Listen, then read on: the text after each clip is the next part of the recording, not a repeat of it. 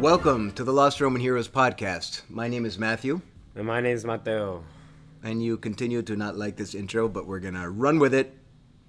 And Eddie. All right, to our audience, we just finished lunch. Mateo is feeling slightly sleepy. He asked for a nap, and I said no nap. So we're just gonna roll right into this. Together, we are diving deep into the history of Rome, from its founding to its death, uncovering Rome's greatest heroes along the way, and we are ranking them. And in this episode, episode 10, we're going to explore the life and the heroism of Publius Cornelius Scipio the Younger, that some of you might know as Scipio Africanus. Scipio Africanus. Mateo, there is so much to cover in this episode.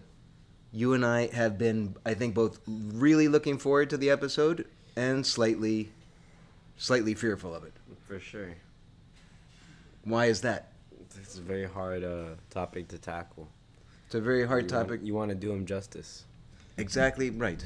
That's But exactly you right. also can't do a whole audiobook on him. That's exactly right. And so, to our listeners, this is our dilemma. Scipio is epic, legendary, so worthy of our thought, so worthy of I, this little podcast that we put together. It's really all about guys like Scipio. And our problem is, aside from the fact that we're very intimidated by him and we're worried that we might not do him justice, is there's so much to say about Scipio. He did so much. We know so much about him. His impact on the world was so huge that we can't fit it into one episode unless the episode is super, super long. So we're going to split our coverage of Scipio in two episodes. And we ask for your patience and for your forgiveness. Uh, and each of these two episodes is going to be on the long side. But we promise that this doesn't reflect a change in our podcast. Our idea is still to do one episode per hero. That's the deal. But Scipio might just be the biggest of them all. And he's special. And we believe that he deserves a little bit more from us. So please be patient with us. We hope that at the end of these two episodes, you look back upon it and say, it was so worthwhile. But either way, we're going to do it. So please buckle up for Scipio Africanus. We hope that you find him worthy. But, Mateo, before we get going, we owe an apology to one of our listeners. Oh, do we? Yes, we do. You know this listener very well. Do I? Yes. She is your mother. Oh. And your mother was profoundly disappointed in me and in you Oh, yeah. because we seriously botched something very important, which was the nickname of Fabius, our hero from the last episode, when he was a little boy, was Ovicula. And you and I were trying to figure out whether or not that traced to a word in Spanish, which it absolutely a thousand percent did. But we blew it. So, Abeja and, oveja. Oveja in Spanish means sheep, and ovicula in Latin means little sheep. Ovis is sheep in Latin, ula means little. You guessed that part, but we got stuck. Anyways, the point is, we're so sorry. Thank you, dear listeners, especially this one, for giving us feedback. We're going to try to keep getting better and better. So, For sure. Which is the year in which Publius Cornelius Scipio the Younger was born. Mateo, that's about 22 years before our hero from last episode, Right. Fabius, died. Okay. And they knew each other. Really, personally. Oh, yeah, we did actually say that. I Yeah, forgot. we touched they on were, it. They were kind of enemies in, in court. They were kind of enemies, and we're going to get into it in this episode. And I think that after this episode, if you could go back and change the ranking on Fabius, my guess is you're probably going to want to do it. But you can't. Why? you can't, but just hang in there because their interaction is really cool. So that's where we are in time, and this is where we are, Mateo, in around the world. What's happening around the world? In 235 BCE, well, the world was had a lot of cultural shifts and political shifts happening. So Rome was obviously uh, they weren't just at war with the Carthagin- Carthaginians, but they were also fighting the Illyrians and the Macedonians at this time um, over, I think, maritime routes. Uh, Greece saw the influential uh, Ptolemies stepping onto the stage, reshaping its political landscape. Uh, in India, the Mauryan ruler Asoka was ambitiously expanding his territories, setting the stage for a significant personal transformation. And uh, in China, the Warring States period was rampant and in full swing. The, the the thing about the Warring States, I know nothing about this period of time in Such a China. cool- such a I'm cool so period. sorry, but this is something that we need to dig into because sure. there was a lot of war in a lot of states. Oh yeah, and actually, last episode we were talking about oversimplified. He did a video on the on the Warring States period as well, so you should go check Oh, he that did out. oversimplified history. Yeah. Okay, I'm gonna check it out. You need to send me a link so I can listen yeah, to it. for sure. All right. So that's where we are in the world. That's where we are in time. And now let's talk about Scipio, born in 235. Later in life, he would earn the nickname or the agnomen Africanus, but that came much later. And we're going to cover the events uh, that earned him that name. He had an older brother. His name was Lucius. That older brother also had a nickname that he earned in war called Asiaticus or Asiaticus. But we can argue about whether or not he deserved it. He doesn't figure a great deal in the story, but he does show up in the end. Asiaticus means what? Asian. Yeah, because he conquered Asia. And he did. But we're going to talk about what that means in a, in a little bit. Okay. Scipio's father had the same name as him. That's why we're going to refer to them for the time being as Scipio the Younger and Scipio the Older. His father's name was Publius Cornelius Scipio. His mom's name was Pomponia. Eh, not a very, I would say, doesn't roll off the tongue. name, Yeah, yeah. doesn't. I'm sure. I'm sure she was a lovely person and a great mom. The Cornelii family, which is that is the the nomen of the of the of, of Scipio's family, they were an ancient family, Mateo.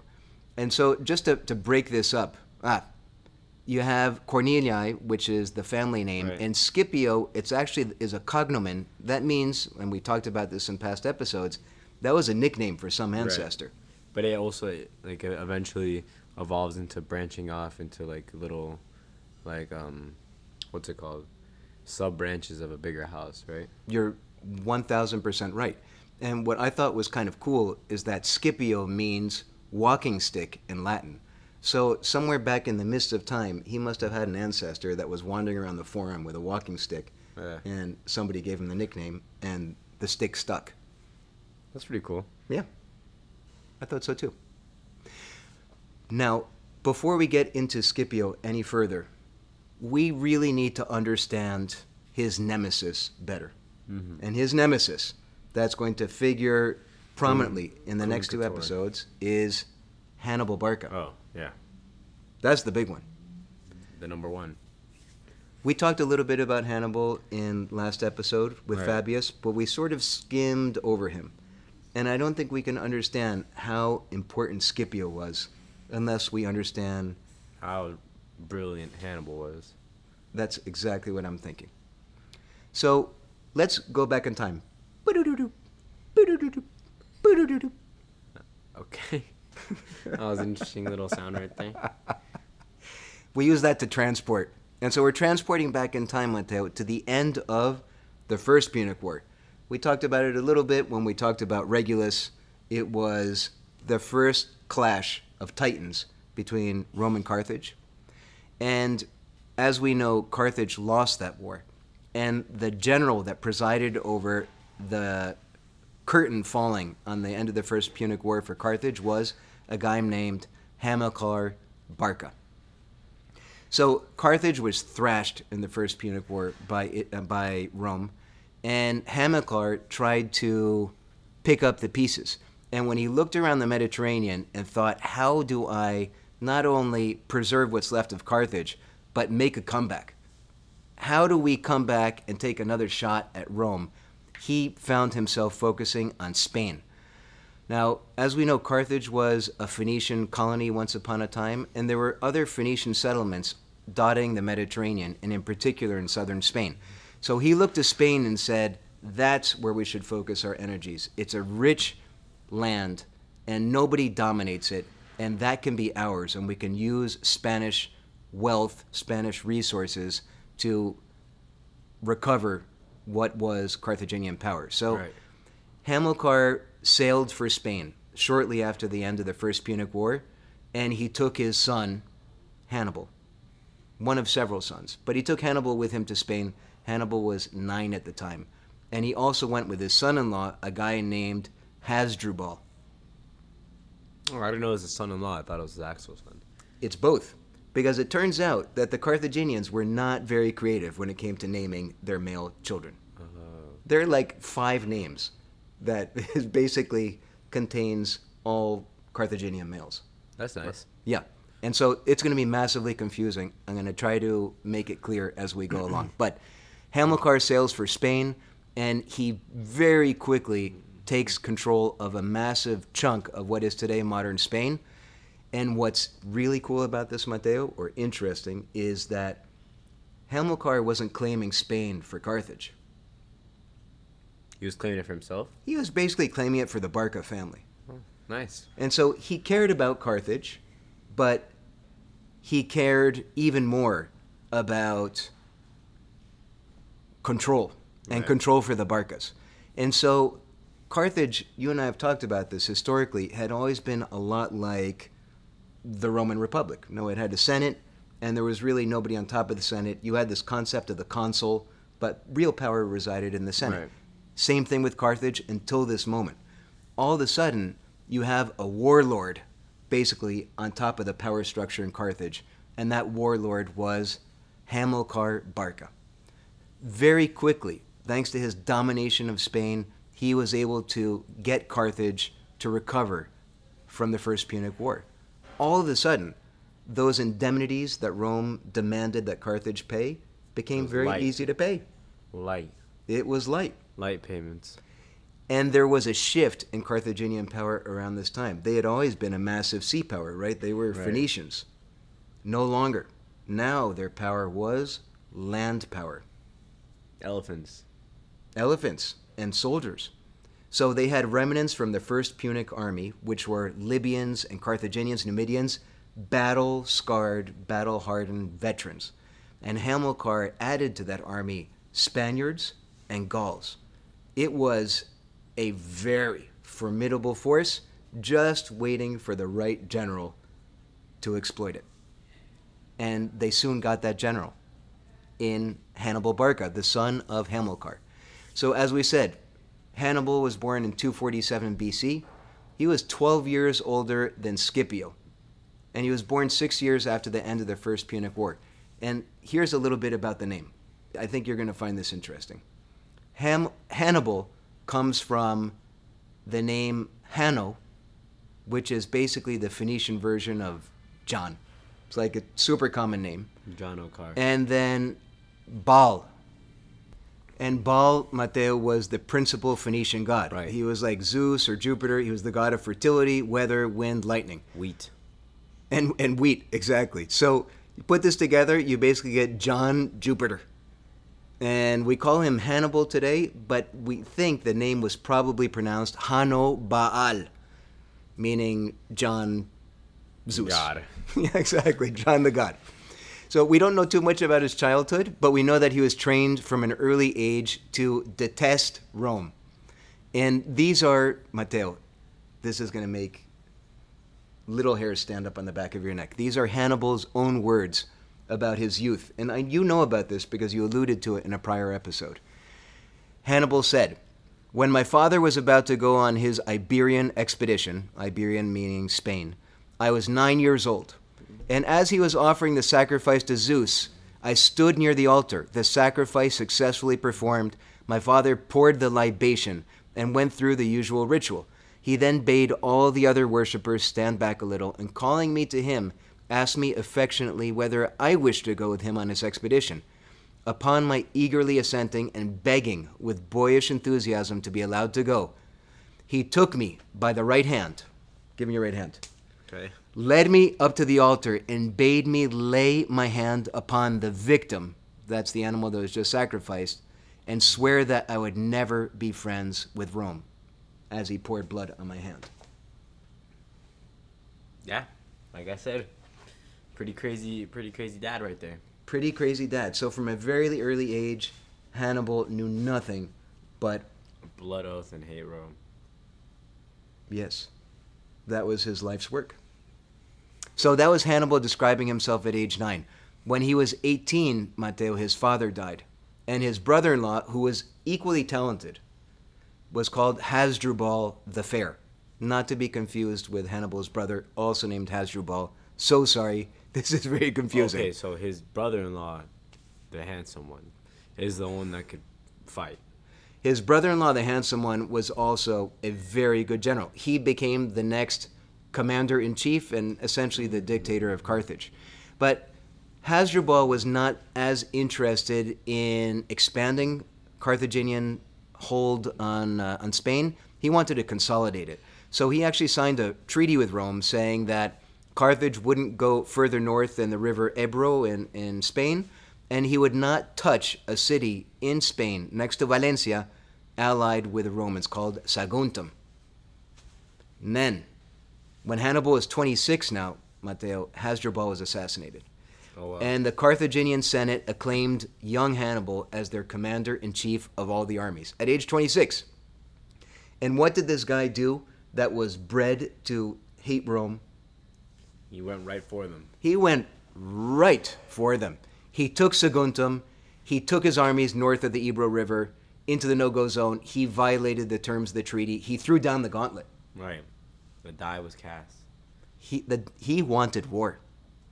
And if you remember from last episode, that's when Fabius went to Carthage and stood in front of the Carthaginian Senate it's war. and said, "Guys," and this is a tiny little, tiny little additional fact, a little gem from that moment. Mateo Fabius is standing in front of the Carthaginian Senate. He was wearing his ceremonial white toga, and he grabbed both ends of the hem, the left and the right, and he said to the Carthaginians, "Gentlemen, and ladies, maybe." In my left hand I hold war, in my right hand I hold peace. What will you have of Rome? And the Carthaginians started going back and forth, and they were bickering between themselves. And finally, Fabius said, You know what? It's war. Let the hem fall. It's going to be war. So, when war is declared, where was Scipio? Time to get into his past.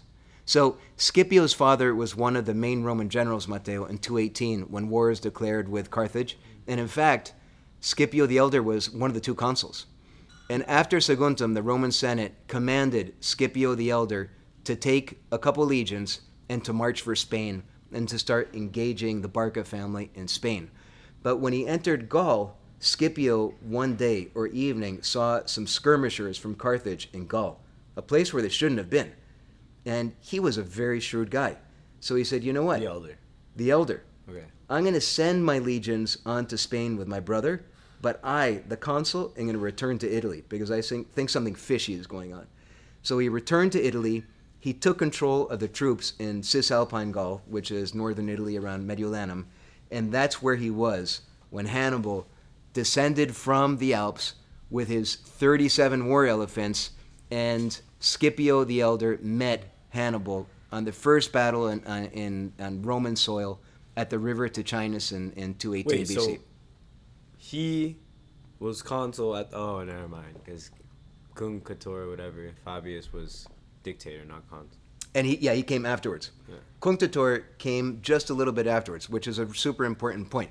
But before I get there, let's talk a little bit about Scipio's first appearance in history. The elder was fighting Hannibal at the river, and the Romans were routed. They didn't know how to deal with war elephants. Hannibal had him outnumbered, and frankly, probably outgeneraled. The young Scipio was left on a hilltop, surrounded by bodyguards as his father was battling below. And when Scipio saw the battle turn for the worst, his father was left basically alone, surrounded by Carthaginians. And Scipio turned to his bodyguards and said, Guys, we need to save my father. And the Roman bodyguards were scared. They said, The battle's over. Your father's dead. There's nothing we can do to save him. And what did the 17 year old do? Drew his sword and charged down. the Drew his horse, his sword, charged down the hill. The bodyguards were so ashamed that they didn't follow this young guy that they did. They followed him in pursuit. The Carthaginians thought that they had won the battle, and Scipio and his bodyguards made so much noise. How big was it? How many was his retinue?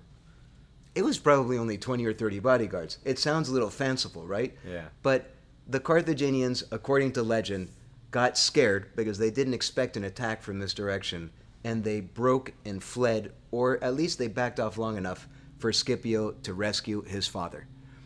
They returned to Rome, and the Senate wanted to give Scipio the Younger a civic crown for merit.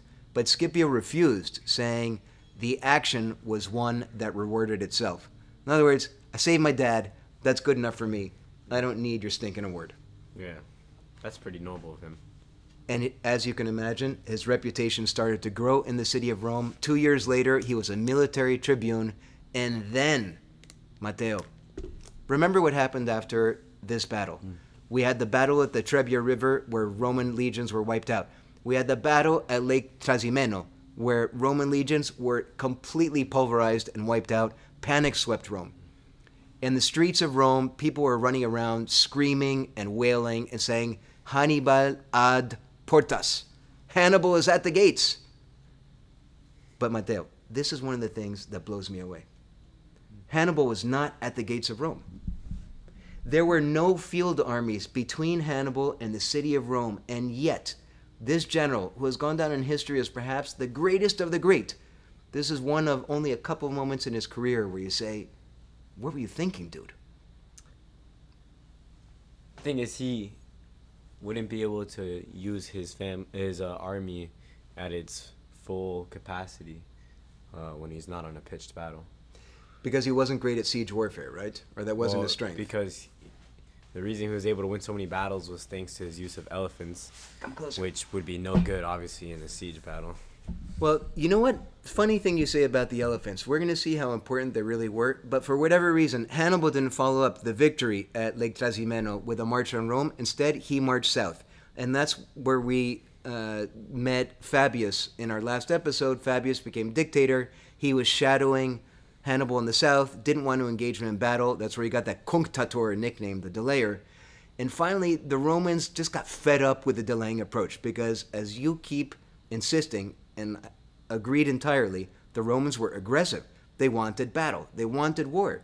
So they elected two new consuls a guy named Varro, who was a new man, his father was probably a butcher, and a guy named Paulus, who was an old school patrician with a clear mandate fight Hannibal, find him in the south, and attack him. And they raised the largest army, Mateo, in the history of Rome 88,000 men and sent them south to find Hannibal. And that brings us to imagine this a little hilltop town in the south. It is a steamy day towards the end of summer, August 2nd. There's a wind blowing out of the east. You can't see clearly. You're sweating like a beast. And the Romans march onto a plain in a river valley below a town called Cannae. And that is where the two giants of the Mediterranean met, Mateo, in what was supposed to be the decisive knockout battle of the war. Now we're two years into the war, into the Second Punic War. The Romans were facing east into the rising sun. It was morning. Wind was blowing off the water, blowing dust into their eyes. And remember, these two consuls, they were commanding, first of all, first time at consulship, both of them, they were commanding a green army, a new army, because the old Roman Oh, army no. got wiped out by Hannibal. And among the young officers that day, Mateo, lining up under the two consuls, was a 19 year old guy named Publius Scipio, the younger. He was a military tribune. And he happened to be the son in law, now, Mateo, he had just gotten married to the daughter of Paulus, the consul. So, Is that the guy? That's not Varus. That's the old guy. Yep, that's exactly right. He's the patrician consul. What did the Carthaginians have? So they're facing 88,000 men. Hannibal had 40,000 infantry, 10,000 cavalry. On paper, massively outgunned. Mm-hmm. But Hannibal's army consisted of hardcore, massively seasoned veterans. More firepower. Including guys that survived the First Punic War along with some new Celtic allies from uh, from uh, Cisalpine Gaul, Spaniards, and uh, and they were all trained by Hannibal. And you said this before. He had a secret weapon. Guess what? He did not. There were no elephants at Cannae. Really? Hannibal made it over the Alps with 37 elephants. They were all dead at this point. So Hannibal had men, but he had hardcore, very seasoned men. Now, when the Carthaginian forces and the Roman forces looked at each other across the battlefield before they engaged, the Carthaginians were feeling a little jittery because they knew they were outnumbered. And as they were forming up, one of Hannibal's officers, a guy named Gisgo, said he was astonished at the size of the Roman army. Because the Romans, Mateo, at this point, they normally fought with two legions. They had eight legions on the field that day. And Hannibal turned around and looked at Gisgo and said, Gisgo, there is one thing yet more astonishing, of which you take no notice.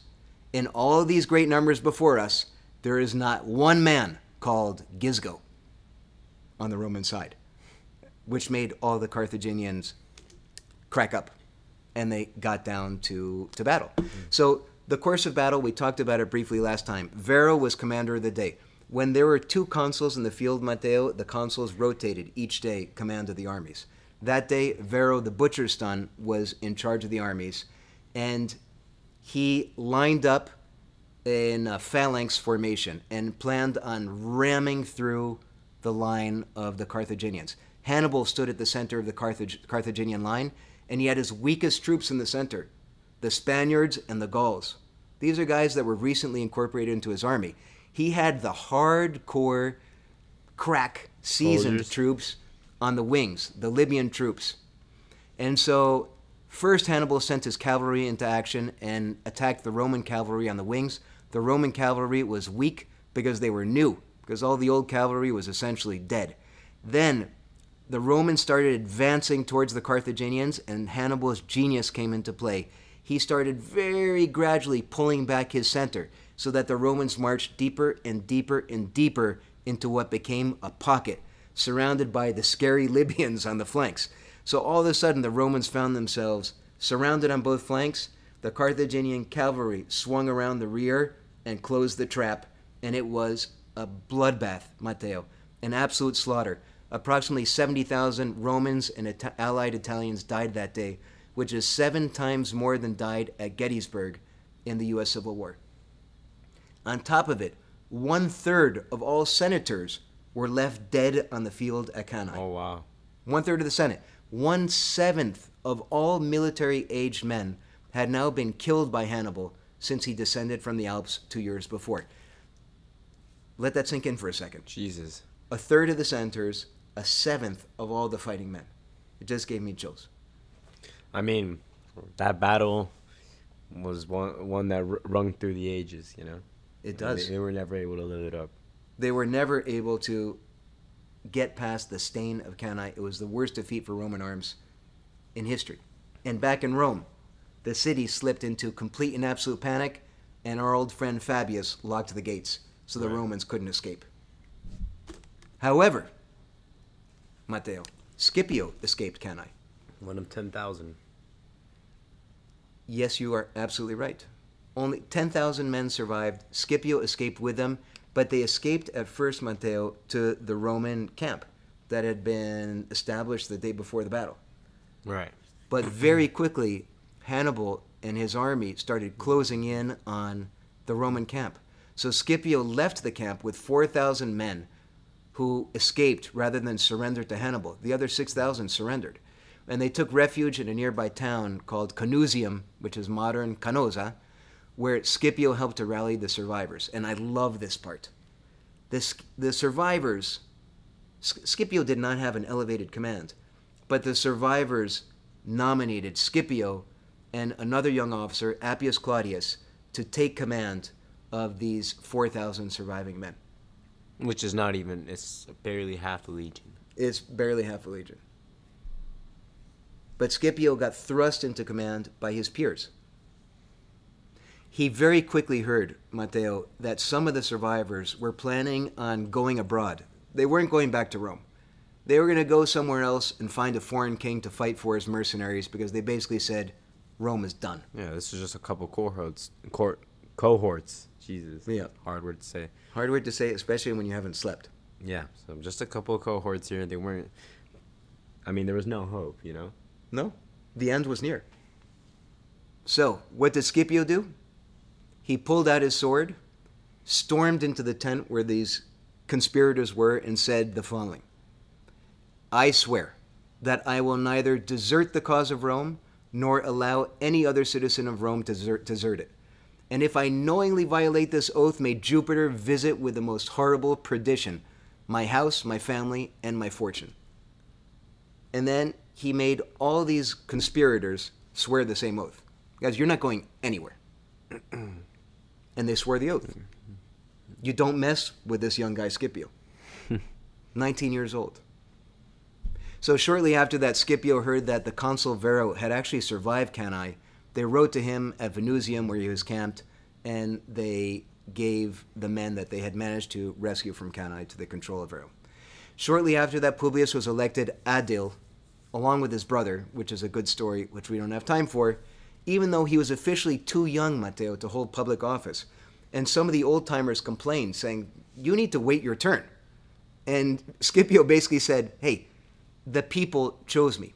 And if the people want me, then I'm, And old, enough. That's pretty tough. Yeah. I'm not gonna lie. So he already started ruffling feathers. Right. And this attitude of his is- Shaking up the order. He's shaping up the order, and the old order doesn't like to be shaken up. So, after Cannae in Italy, for some reason, this is the second time Hannibal strikes a mortal blow at the Roman forces, and he doesn't follow it up with a march on Rome. For reasons we'll never know. Like, if you were to read critiques of Hannibal, it essentially boils down to this he had an open highway to Rome. There was no standing Roman field army, and yet he didn't capitalize on the victory at Cannae. I wonder why.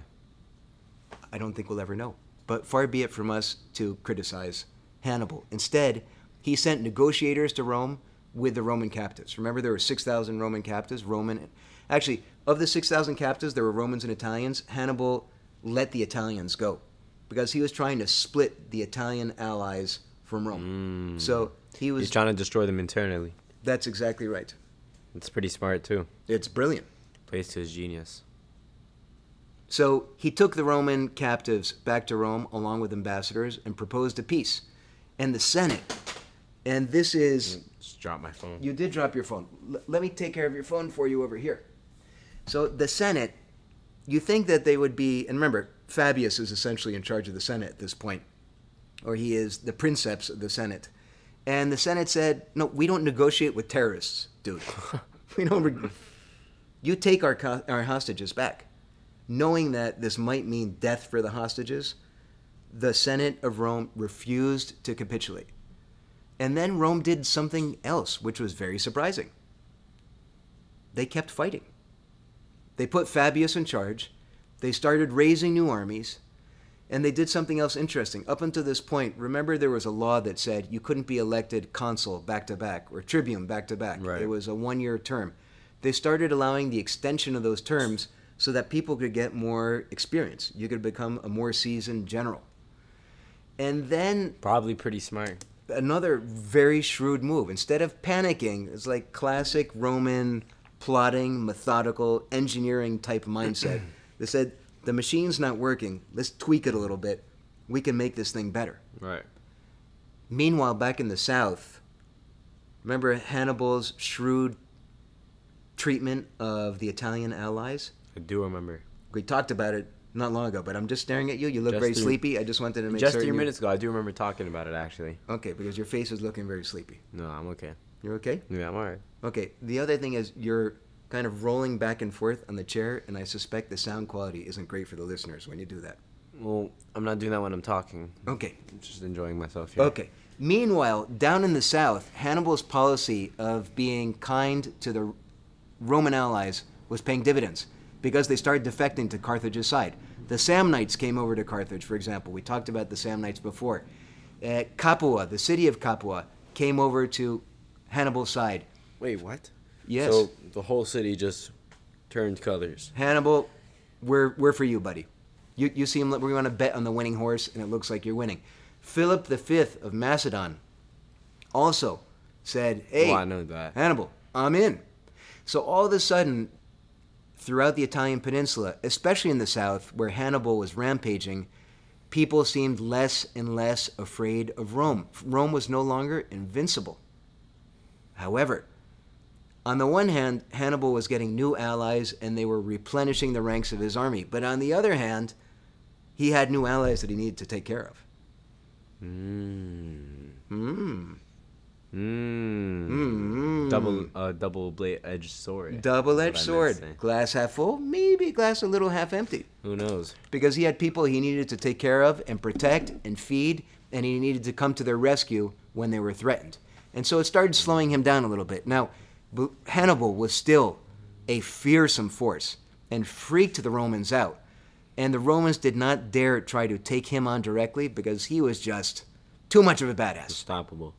He was. However, the Romans started making their ex allies pay the price for deserting. So instead of going after Hannibal, they started going after the Samnites and the Capuans and all the people that were taking the side of Carthage. And in the course of this, these events, Mateo, one of the city states that went over to the Carthaginian side was Syracusa. Ah, a sad story. Will you, will you give us a couple of seconds of the story? Well, one of the most brilliant people of modern human history, Archimedes, was a member of this Syrac- Sy- Syracusan uh, city state, and I believe Archimedes, Uh, basically for the listeners, if you don't know him, he's essentially Einstein and then some. 2,000 years ago. Yeah. And he came up with a lot of uh, very creative methods of combating the Romans, which was super cool, which for some reason nobody else used after. But pretty sure when the Romans came to punish the Syracusans, he was caught in the crossfire. Yeah, I think it's something like a Roman soldier came into his house and said, "Hey, old man, get up." And Archimedes said, in, in, "You know, when I feel like it." And the Roman soldier ran him through and killed one of the greatest minds in human history. A moment of silence for Archimedes. You shouldn't have gone like that. No way. should have had a much better death. Who knows what your impact might have been on humankind had you had a few more years. At any rate, the point is that Romans were slowly, slowly, slowly regaining ground. More than regaining ground, perhaps they were preventing Hannibal from gaining new ground. And then, as Hannibal is still dominating the Roman South, let's let's cross the Mediterranean, Mateo, or not go south, but let's go west along the coast into Spain. Should I make my sound effect again? Uh, well, if it makes you happy. In Spain, where we are now, things had actually been going much better. Remember, Scipio's father went to Spain with his brother, uh, which is the uncle of Scipio the Younger, a guy named Gnaeus. And these two extremely talented Scipio brothers, Publius Scipio and Gnaeus, had been there now since the beginning of the war.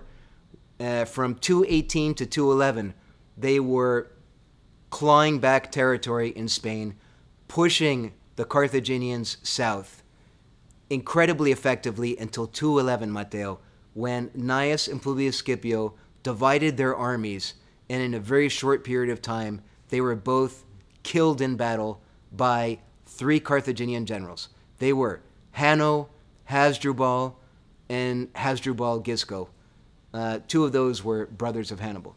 So the Scipio brothers were killed in 211. Roman forces that had been making so much progress were scattered back north of the Ebro River. And back in Rome, an assembly of the people was called, Mateo, to elect a new proconsul to take command in Spain. Right. And when there's an election for consul, as you said, the Romans, they wanted glory. Obviously. Everybody wants to be consul because it's They a chance a- to shine, They had 365 days to make them the most famous person on earth. So to rock it. But Yeah. guess what happened this time in this election? what? None of the big men stood up. Because they already knew what was gonna happen. They started making funny excuses like, I have to get my nails done. I'm busy. I already have a vacation planned.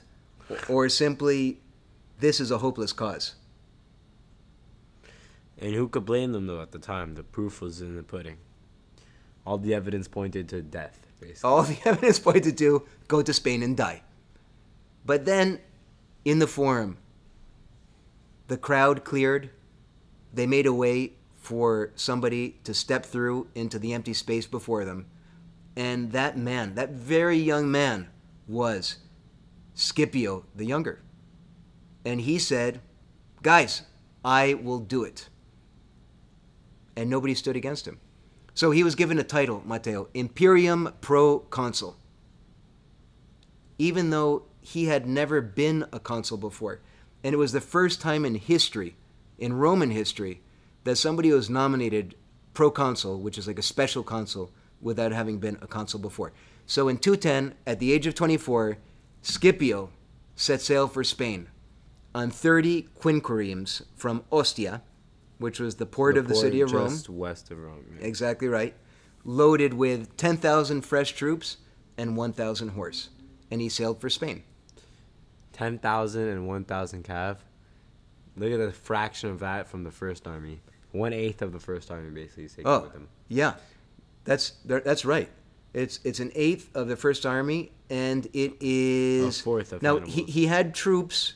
There were Roman troops in Spain, and when he got there, that was his first job: gather together the scattered Roman forces and try to rebuild their confidence, because you can imagine they weren't feeling very good about themselves. And Scipio basically said, Mateo, hey guys, cheer up.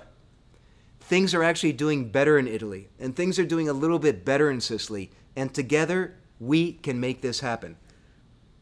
You can imagine you're one of these centurions or legionnaires that had been there for 20 years. eight years, Oh, or 218 to 211. You had been making a ton of progress, and then the general that you followed, that was like a god to you and like a father, was killed in battle, and it was basically your fault. And the next guy that shows up to lead you is basically some brat fresh out of college, like, and you're uh, basically 24 years old.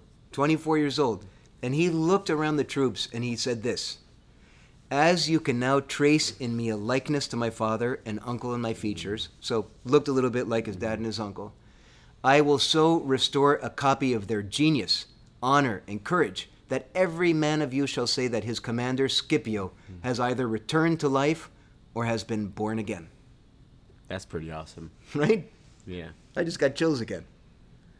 Where did he get the self confidence from? He just knew what he was capable of, I guess. Even though he had not yet been put to the test, I think you're right. He somehow knew what he was capable of. And he also knew, Mateo, that Spain was the key to the strategy, to the recovery of Rome, because it was the source, source of Carthage's strength. And so when he arrived in, in Spain, Mateo, he faced three different field armies, three incredibly talented Carthaginian generals. Mago, who was one of Hannibal's brothers, had an army near the Pillars of Hercules. Hasdrubal, Gisgo, not Hannibal's brother, was somewhere near the mouth of the Tagus River. And then Hasdrubal, the brother of Hannibal, was somewhere around modern Madrid. And so, massively outgunned. Do you think that Scipio marched against one of these field armies? Yeah, I do. I think he did. Aha! He did not. Oh, I thought, I thought he would have because it'd be the thing that he's not supposed to do. He didn't do that at first. Actually, what he did first, he did without telling anyone. He took 25,000 men. He had 25,000 men, 2,500, uh, 2,500 horse. He crossed the river Ebro. Remember, that was the kind of the no-go line in Right. terms of Carthaginian control. And he made a forced march, Mateo, over seven days. And he arrived outside Nova Carthago. That was New, New Carthage Carthage. and it was the center of Carthaginians' control in Spain, and there were no field armies there because it was massively well defended. Nobody expected an attack there, and that's where Scipio went. He sent his navy ahead up the coast to meet him there. The navy blockaded uh, the harbor of New Carthage, Nova Carthago, and Scipio laid siege to the walls. But Mateo, these walls, you get the sense they were a little bit like the walls of Constantinople. They were formidable, almost impossible to attack these walls. And not just the walls themselves, but the city was surrounded by water on three sides. So he only had one side to focus on, and you can imagine the defenders had all of their men Right. on that one exposed side. But Scipio noticed something, Mateo, while he was surrounding the city. One of the three sides that was surrounded by water was actually a lagoon. And that lagoon had a tide. The tide came in, the tide Tide went came out. Yeah. So at nighttime, the tide would be low. And Scipio told his men, gathered them together one day before the habitual daily siege of the city, and said, Boys, I had a dream. And in that dream, the god Neptune visited me and said that we would br- have victory if we followed this path. That sounds like Constantine. Genius. Yeah. A lot like Constantine. Great connection. I hadn't thought about that. So he waited for low tide. And as he attacked the main land wall, he sent 500 men wading across the lagoon. And they scaled an undefended wall, got into the city, opened up the gates, and the city fell to Scipio. He took the center of Carthaginian control in Spain, where guess what? They kept all the extra weapons and all the extra money. Oh, that's nice. Yeah, so he got all of the swords and the so he broke spears into and the the, lockbox, basically, is what you're saying. That's exactly what he did. Yeah, he got into the lockbox. And there are two cool stories, Mateo. In the wake of this battle, that same day, because Scipio didn't spend a single night in this city, but there are two little anecdotes, events that I think illustrate the type of man he was. Because in addition to being a remarkable general, he was a remarkable human being. Here's the first one A noble Carthaginian woman threw herself at Scipio's feet and said, Please, uh, sorry, a Spanish woman. It was a Spanish, one of the, one of the, a noble woman of one of the Spanish tribes. Please, Scipio, take better care of us than the Carthaginians did. And he said, Yes, miss, don't worry. You're going to have all the food you want. No, she said, No, no, no. Take care of me. She said, I told you all the clothing, all the food. And as he was talking, the woman turned around and looked behind her where her two daughters were standing. And they were two stunningly beautiful young ladies. And then she started crying. And Scipio understood. It's not food and clothing. You want me to protect your daughters from being mistreated by the army. And he said, Please don't worry. I'm going to take care of them as if they were my own sisters. No harm shall come to them. Aw. What a nice guy. A gentleman. Most people in that position, most like scumbags from that era, would have done some gross things. Some terrible things. yeah. And you know what the funny thing is? The second story about Scipio after his defeat, after his uh, capture of the city, is the following. His troops, to your point, brought a phenomenally, stunningly beautiful girl to him. She looked like a goddess. And the story goes that they knew that Scipio was, he was married. It is true. He was a 24 year old man. He was attracted to attractive women. And they said, General, here she is. This woman, she's so beautiful. She's here for you. We're giving her to you. And Scipio said, Hey guys, of course, we need to put this in the context of the age because this might sound a little um, unpolitically correct. But he said, if I were a private citizen, this would be amazing. But I'm the general, so there's there's no way. And instead, he took this young lady and gave her back to her father. Her father was so thankful, he sent Scipio a boatload of money. but then Scipio heard something that this girl, she was actually engaged to be married to a young chief of a Spanish tribe, a guy named Lucius. And so Scipio took the money that he got from the father of the girl and he sent the money to Lucius and said, Here's your dowry. Use this. This is my wedding gift to you guys. Crazy, no? Yeah. And Lucius was so grateful that he showed up a few days later with 1,400 horsemen and joined the Romans Yeesh. to fight on behalf of Scipio. So he was a pretty, uh, what's it called, gregarious guy. He was gregarious and shrewd as can be. Like his strategy, it was like he was thinking five steps ahead. It's like when you and I play chess, and I'm thinking five steps ahead of Oh, you. come on, stop it. Or when we play, Three steps. You're crazy. Or when we play a Crusader King, and I'm 30 steps ahead. Crusader King, you're 30 steps ahead of me. That's very true. So the same night that Scipio conquered the town, he left and he went back to his palisaded camp. And the next day, he started drilling his troops to keep them razor sharp. Three mile marches in full armor, conducting mock battles, mock battles, and his legend started to grow, Mateo. And the Spanish tribes started defecting to Rome. So there were a, a few battles that followed, not a few, there were several battles. And in each of them, Scipio and the Romans were victorious. Scipio, in one of the big ones, fought and defeated Hasdrubal. This is the brother of Hannibal at the river Baetis, which today is called the Guadalquivir. Guadalquivir? Guadalquivir? Oh, God, your Where? is going to freak out. Where? How do you pronounce that? Guadalquivir.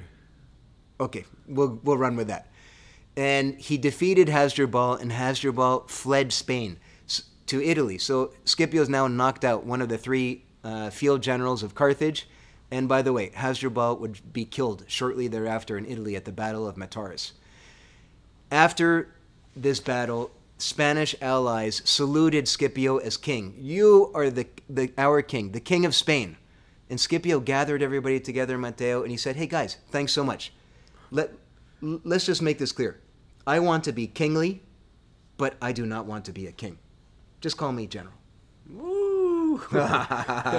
Get it right. It's general, not king. Right? Kingly, what does that mean to be kingly though?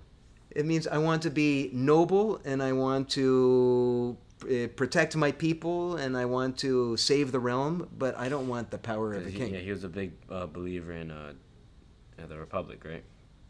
Very much so. And that's going to come back again and again in the next two episodes. So there was the final battle in Spain, Mateo, called the Battle of Ilipa. We're now in 206 BC. Remember, the Second Punic War started in 218 BC. And in 211, Scipio arrived in Spain. So he's been there for five years now. Hasdrubal, not the brother, but the other Hasdrubal, gathered one last great army to face Wait, so down the. Hasdrubal that just died was the brother. That was the brother. This is the other Was he Hasdrubal. also a general? yes, he was also Was he a general. good like the other two? or He not? was also extremely good. So there's two really good Hasdrubals. there are two extremely good Hasdrubal generals. Yes, and, then one extremely good Hannibal. And then there, yes, that's right. And there was also Hasdrubal the Fair, who was the brother-in-law. Which is there are three wait, Hasdrubals. Wait, wait, wait. Yeah, wait, wait. What? Yep, yeah. So there was two brothers named Hasdrubal. So first we get Hamilcar, the dad. Yeah, He had a son-in-law called Hasdrubal the Fair. I knew that. who was an awesome general, was killed a while ago. And then there were two more Hasdrubals Hasdrubal the brother, who just got killed in Italy, and Hasdrubal the friend, Hasdrubal Gisgo, who was another great Hasdrubal general.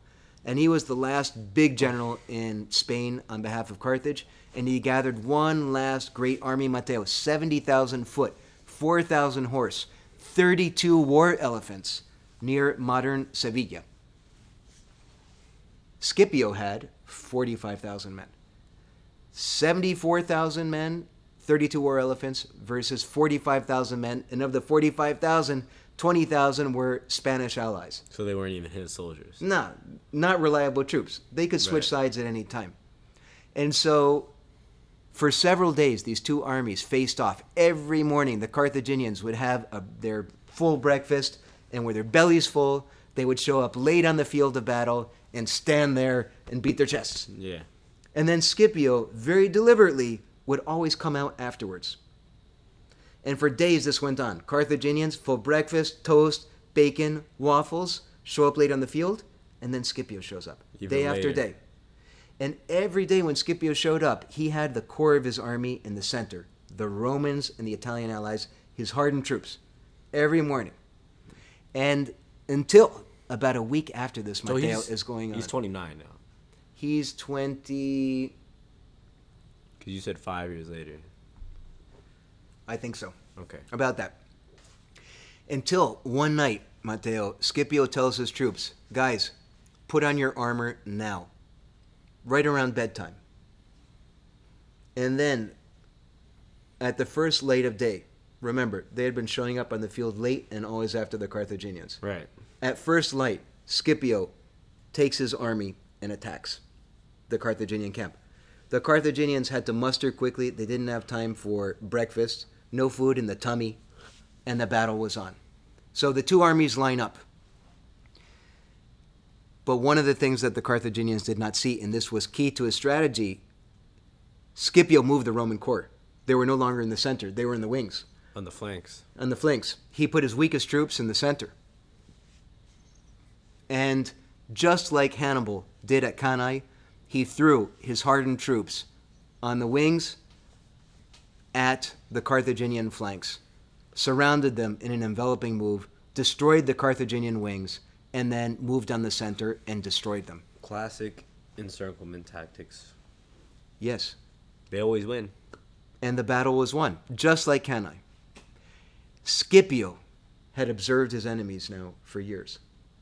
And it's something we're going to see hundreds of years from now when we talk about Belisarius. He was a very keen student of the enemy, and he observed their best practices and he made them his own. After this battle, Mateo, Carthage withdrew from Spain. That was it. Carthaginian forces retreated to Africa, with the exception of Hannibal, who was still rampaging in the south of Italy. Shortly after the battle, letters started coming to Scipio from his friends saying, Dude, you rock! Congrats! Why don't you take a vacay? Let's go do something fun together. and this was Scipio's response. He had not to consider how he should begin the war against Carthage, for up to now the Carthaginians had been making war on the Romans. But now fortune had given the Romans the opportunity of making war on the Carthaginians. So, guys, up until now, we've just been reacting. Yeah. Now, We've been playing their game. and now, It's time to make them play our game. I think you need to speak up a little bit louder. It's time for the Romans to start making the Carthaginians play their game and Yes. engage them on their terms. Yes. So, time for Scipio to go back to Rome because this battle is over. But before he did, he crossed over to Africa and met with one of the kings of what today is basically Algeria, a guy named Syphax, and said, Hey, don't you want to be on the win- winning side? And Syphax said, Yeah, I think so. We're going to see him again. And then he went to western Iberia or Hispania to meet with a Numidian prince called Masinissa, who also said, Sounds You know like what? Mansa Musa. it does a little bit. Yeah. So this guy is super cool, and he's going to come back later in the story. One last thing that Scipio did, Mateo, before he went back to Rome, is he founded a new town in Spain called Italica. It's about nine kilometers outside of Sevilla, and it would later become the birthplace of three Roman emperors Trajan, Hadrian, and Theodosius. Wow. Is it a big city now? I don't think it exists anymore. Oh. or it, maybe it's been subsumed into Sevilla? yeah into Sevilla. But uh, imagine this is a thread for another alternative history. What would have happened? from Spain? I yeah, he even know is. that. Yeah, he's Spanish. So with Spain under control, Scipio returns to Rome, and after mopping up Spain, Mateo, and having accomplished the impossible, he entered the city of Rome. So he's been consul for five years now. He has been proconsul for oh five, 211 to 205, six years. Wow.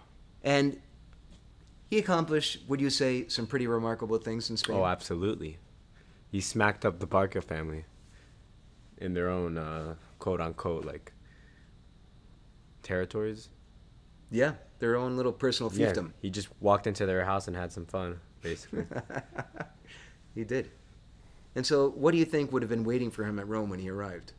A pissed off, angry genius. By the name of Hannibal Barca. Or Baal. Hanno Baal.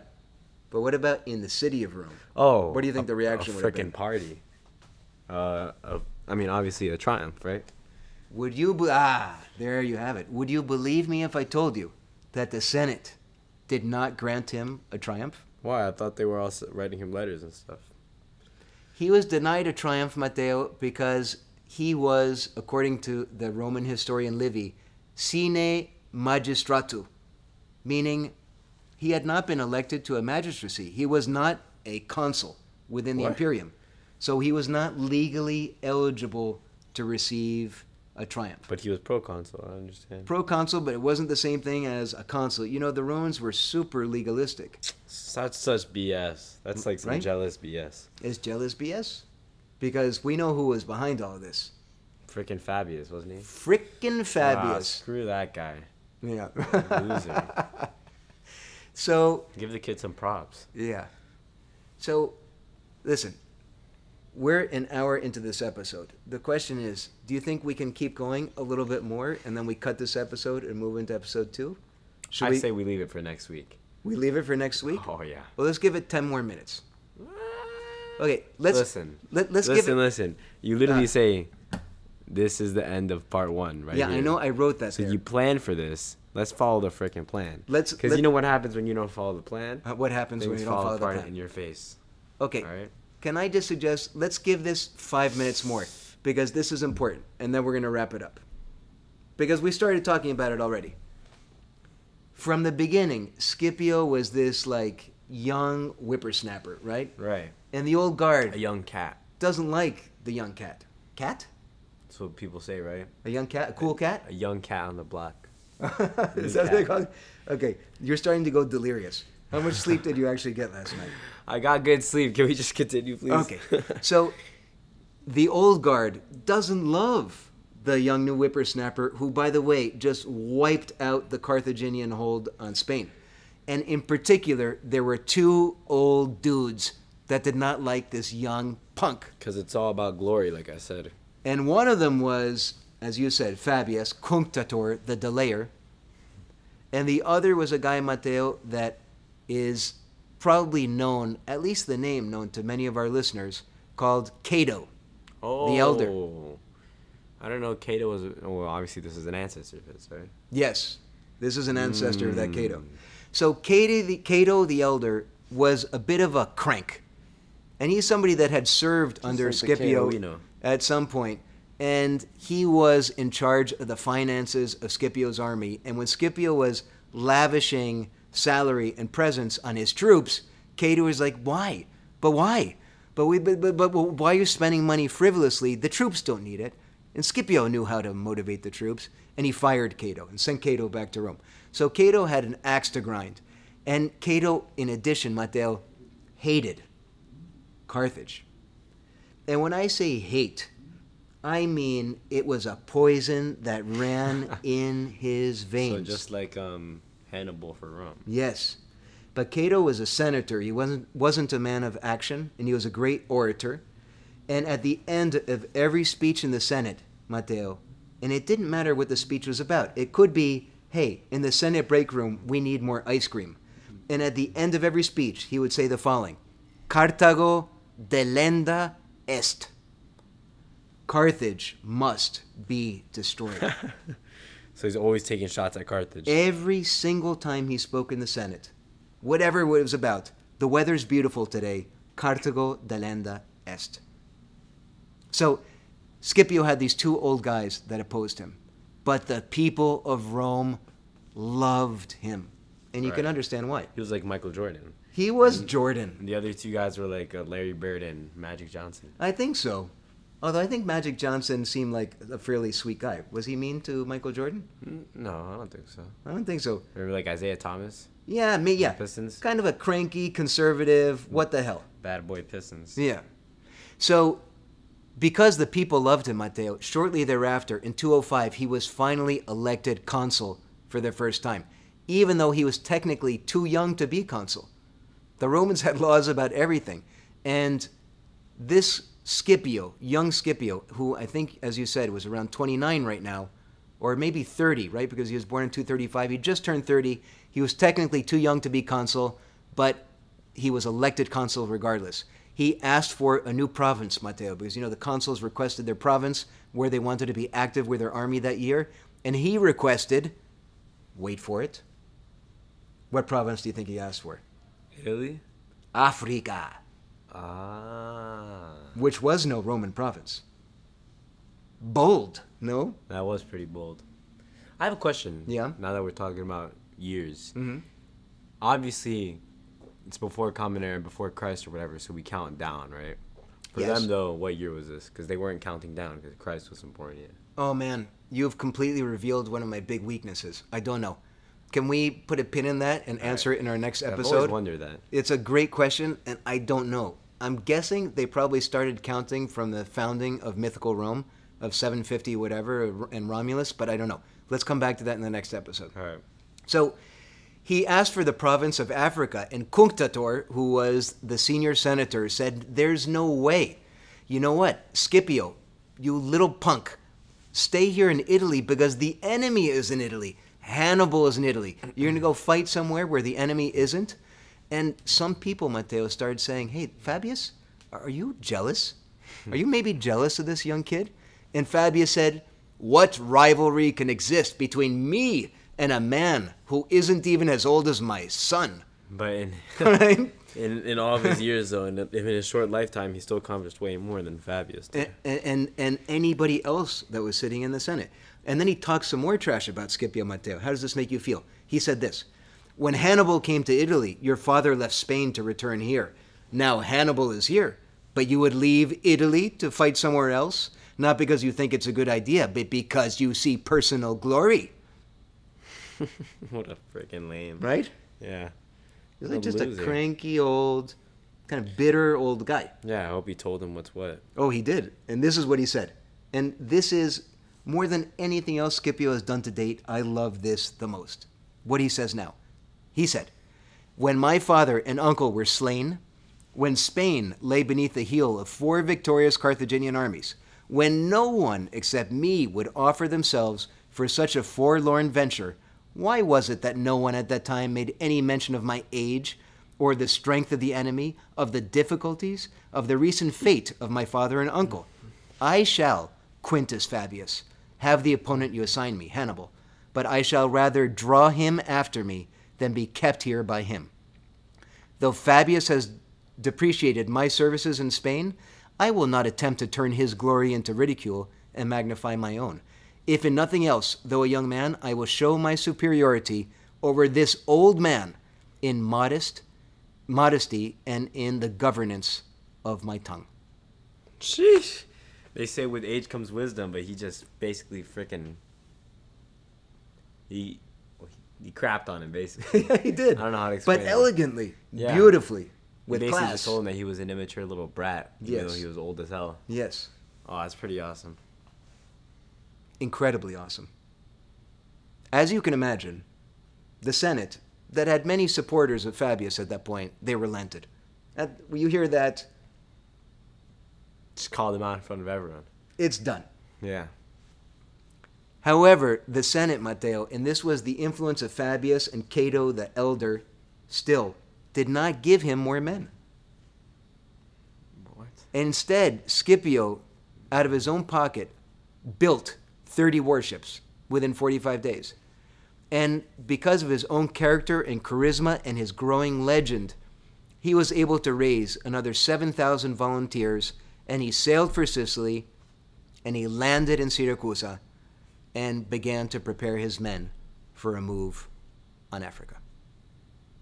And I think that, young man, Is a better way to close this episode. I off. think so. Okay, you were right. You have one eye open and one eye closed. No, I don't. Why are you lying? So that's it for the first episode. To our listeners, we truly hope that you think that it's worth it. This guy is remarkable, and hopefully at the end of episode one, you are starting to get a sense of how truly remarkable he is. We're not going to rate Scipio now, that's going to come in the next episode. Uh, but I want to say two things. One is that if you're into the history of Scipio, I would love to recommend a couple of sources if you want to dig deeper. One is a fantastic podcast by a guy named Daryl D called Great Battles in History, and he does a deep dive on Cannae, uh, which will give you also a great sense of Hannibal's brilliance and what the Romans were up against. And there's also a book that I just reread for these episodes called Scipio Africanus Greater Than Napoleon by a historian called B.H. Liddell Hart. It was written 100 years ago, but it's masterful and still fresh, and it's incredible if you want to get into the details of how brilliant Scipio truly was in war and in peace. A quick shout out, Mateo, to some new countries. We have Malta, you just got you guys just lost 4-0 to Italy yesterday. Did they really? Yeah. Oh. Well, yeah, well, they, they always get destroyed. But still love Malta. Portugal. that was not so nice. it was nice. Portugal, India, Denmark, and Ireland. There's some awesome new countries. Can I tell you something? I look at this every couple days to see what countries are listening, and I don't know why it gets me so excited to see us spreading uh, around the globe. I just think it's the coolest thing ever. It really pumps me up. What about you? How do you feel about it? So indifferent. You're indifferent? No, I'm just kidding. It's great. Ah, ah yes. Awesome. okay. okay, good. All right. And before we close out, let's read one fan review uh, from iTunes. And Okay. Mateo, would you read this one, please? I read it and I loved it. by Methin777. Five stars. Titled Finally. Long story short, I put off listening to this because who has the time? I decided to listen during my walk, substituting for my usual array of music. Well, the walk ended with with the half hour to go. So listened during dinner, then listened while putting dishes away and settling down for the evening. I couldn't put it down, even though the newly bought Musk biography sat on the table staring at me, waiting for the cover to be cracked. Take that, Elon. I had given Regulus a 10 across the board in this day and age, and probably in his day too. Virtue is rare and trumps us all. Or and trumps us all. Now I'll go back and listen to the first seven episodes. Oh, no, not the first three. Please, no. like Storm's novels and Roman Heroes, the podcast was captivating. Well, Maffin, Meffin, I'm sorry about the first three episodes. nah, they're good. They're good. You were just a little sleepy, but but we're both we're both getting better. At any rate, thank you so much for listening to the first in two installments on Scipio Africanus. You'll hear the next one next Sunday. Please continue to leave reviews on iTunes. They're so helpful to getting us getting the word out there and getting good placement in search results. Send us emails at info at lostromanheroes.com with feedback, with thoughts. What do you want to hear in the next episode? What did we get wrong? What did we get right? Or tweet us on Twitter at Lost Roman Heroes or on Instagram. Thank you to you all, and we will pick up the thread on Scipio Africanus next Sunday when things get real, Mateo, because we're going to Africa. Absolutely. Thank you so much for listening. Thank you for listening. Stay tuned. Bye bye.